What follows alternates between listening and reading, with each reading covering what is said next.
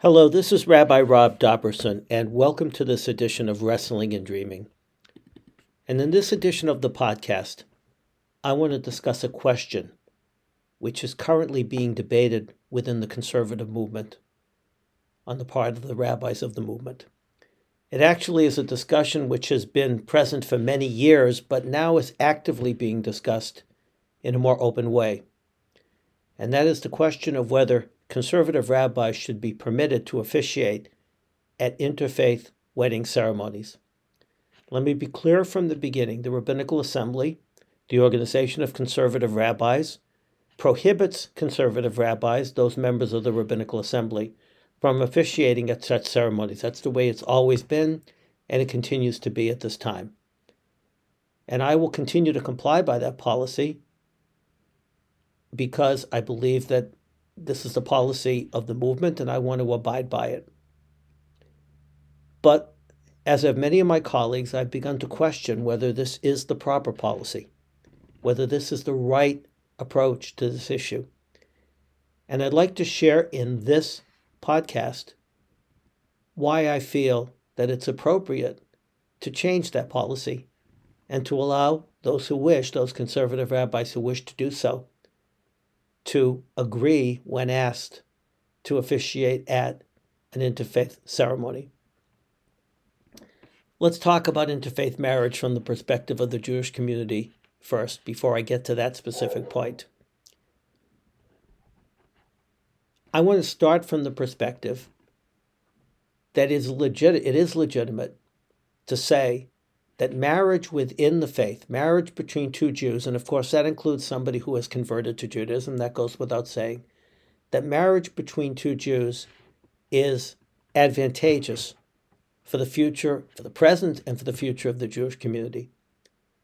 We would say that marriage between two people who have the same perspective on issues of faith and of religious practice would give a stability to the home in addition, if both parents in a family with children, if both parents are Jewish, there would seem to be a better possibility that the children would, in fact, embrace Jewish tradition and continue with that tradition within their families as they grow.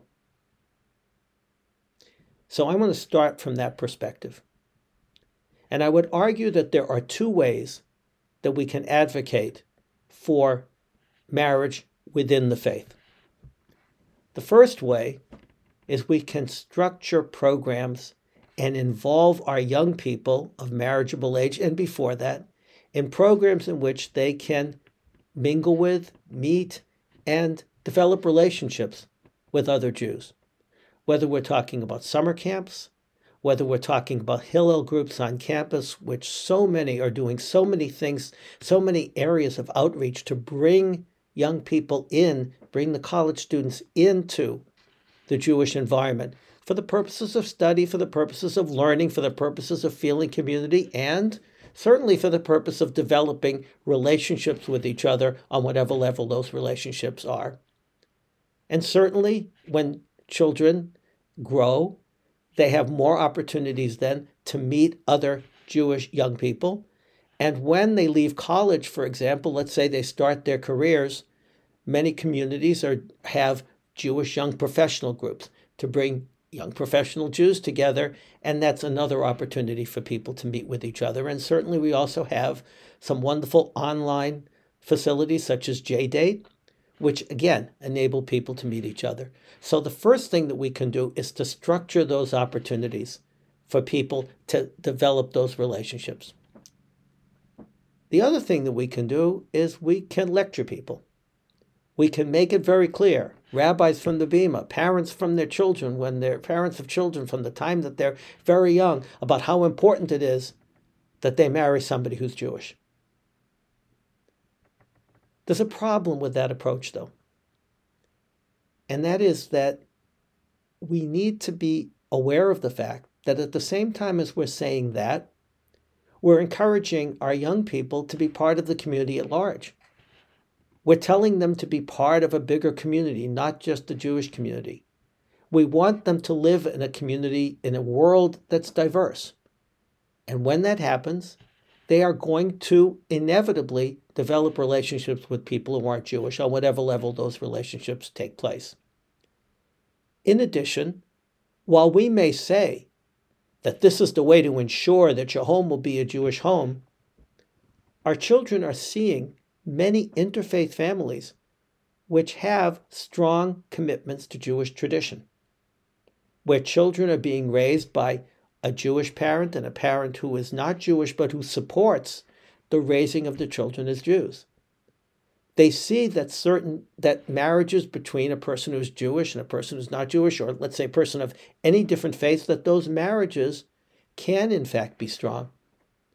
So to issue a kind of a an ultimatum that says this is the way that you will ensure that you will have a Jewish home and you're ensuring the future of the Jewish people is not necessarily as clear to our children as we might think it is.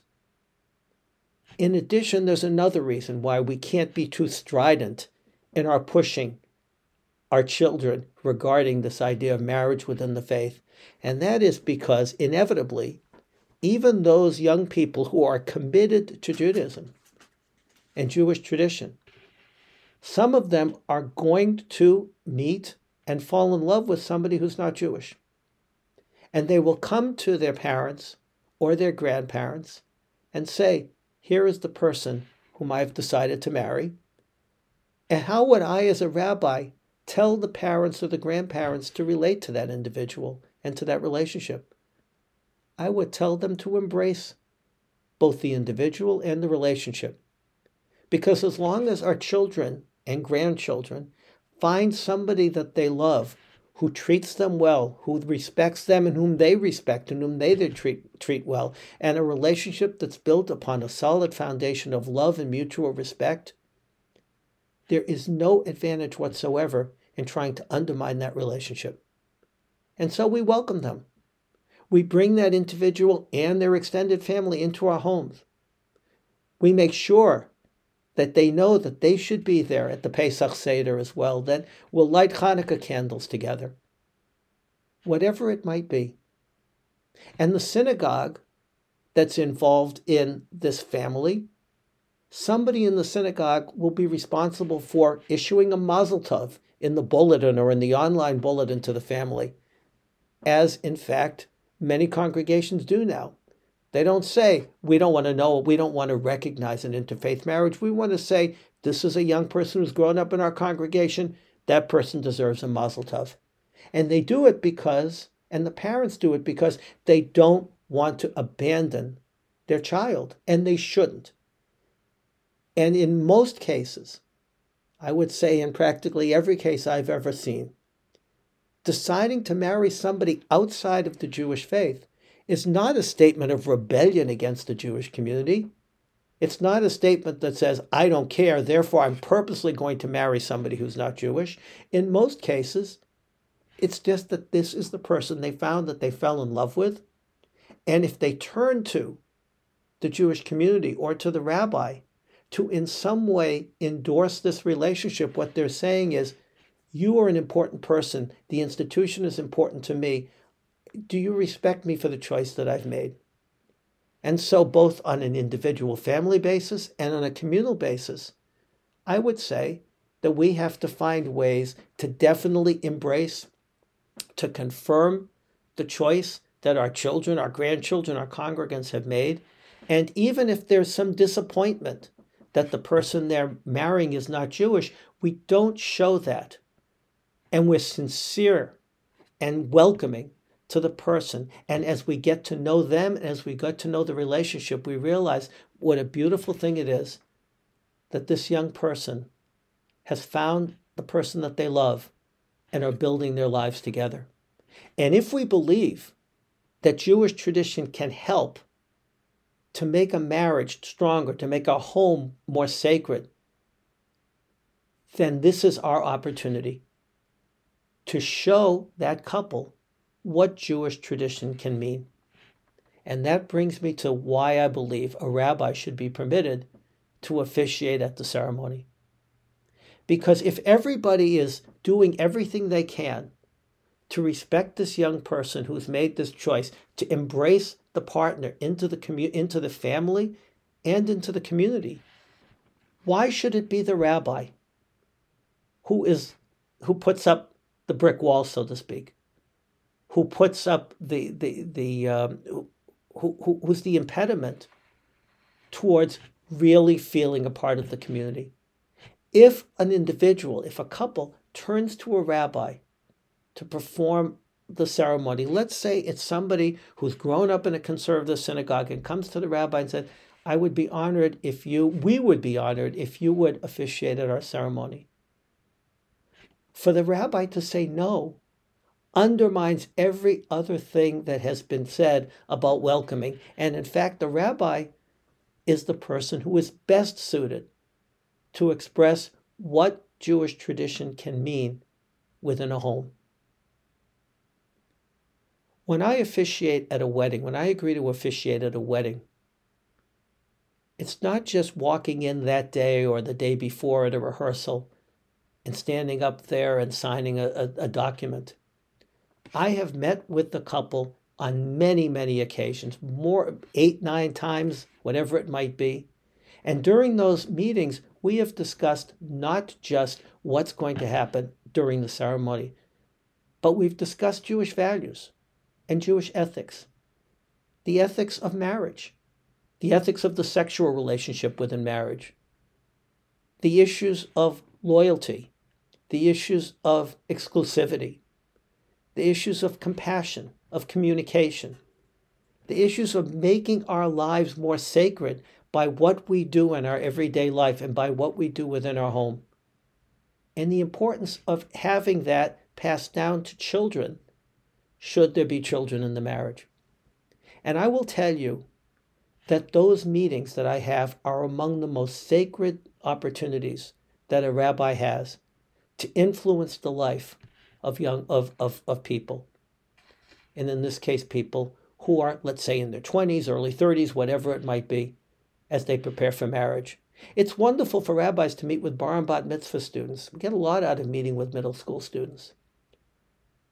But when the students, when, when the young people are older, and perhaps they've begun their career and they've, they've, they've done all of the things that people do at that particular age, it's an opportunity to reach them as adults in a very clear and critical way.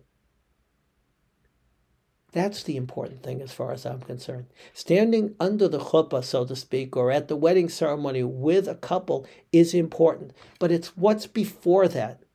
What's the foundation? What led to that point? What they've learned, and in many cases taught me during those sessions, that really is important and that really makes a difference.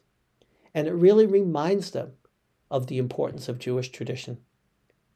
So I think it's a shame that people miss out on this if the rabbi when the rabbi says no i can't officiate at the ceremony because yeah maybe i'll meet with them once and i wish them a mazel tov and talk to them a little bit about a jewish home but they're not going to have the time or the interest to sit with me for eight nine sessions and talk about these issues if i'm not going to officiate at the ceremony now maybe they'll be fortunate enough to find a rabbi who would do it but if again and that rabbi may do a fine job. A person who's not a conservative rabbi might do a wonderful job, I would assume, at doing something similar, but it won't have the same meaning if it's not the rabbi that they grew up with.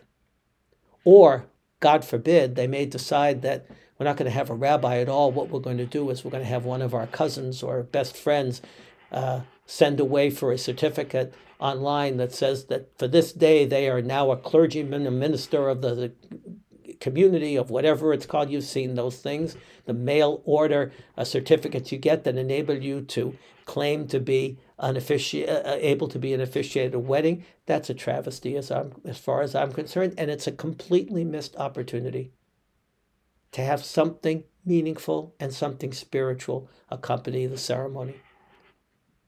So I want to be there. I want to be there to underline and to accentuate that which their families and their communities are doing, which is welcoming them. and giving them the opportunity to know that we care about them, we respect them. Not obviously, not just the Jewish partner, but the, the partner who is not Jewish as well, that we respect them as a couple and we will respect them as a family. Now, many people will say, but the conservative movement's a halachic, a Jewish legal movement. How are you going to do this? The answer, as far as I'm concerned, is simple. You don't do a halachic ceremony. You don't call it kiddushin, which is the, the, the word in Jewish law for the sanctification of marriage between two individuals. You don't call it kiddushin. You don't say, you don't have the couple say when they exchange rings, Harei at mekudeshet li, behold, you are consecrated unto me. You use something like, and we've seen this at weddings in certain cases, Ani l'dodi v'dodi li, I am my beloved's and my beloved is mine, or other verses from the Psalms or from the prophets which express the love relation, loving relationship between two individuals. So we don't have a traditional ketubah. We have some kind of a, of, of a ketubah which just speaks about the importance of having a home based upon Jewish values and based upon the values of ethics and kindness and compassion. And so we don't do all of the traditional Sheva Brachot all of the, the, the seven wedding blessings, but certainly we can wish them happiness. Certainly we can wish them comfort and peace with each other. And we can build a beautiful ceremony around this idea. Now, the next question, of course, is well, where does conversion fit into this? And the answer to that is it doesn't have to fit into it. I'm not saying that we do all this so that the person who is not Jewish will say, you know, this is a beautiful tradition. I want to be part of it. That's not the ultimate goal. But if it happens, that's even better. That's good if it happens. But that's not the goal. The goal is to respect this couple where they are and to welcome them into a world as a Jewish home if that's what they in fact choose for themselves even if one of the partners is not Jewish. So my answer is if somebody comes to the rabbi and says, Will you officiate at the ceremony? I would have some understanding, some uh, some considerations, as I do with every couple that comes, saying, I will do it under these circumstances, whatever those are. But I want to be able to respond with a yes rather than with a no. Because the rest of the world is trying their best to bring this couple into the community. The bottom line is why should the rabbi be the bad guy? I don't think we can be anymore. I think our world, our, our, our, the world in which we live, demands that we respect these relationships and we do everything we can to help them develop in a way that is consistent with the ethics and the values of our tradition. Until next time, thank you.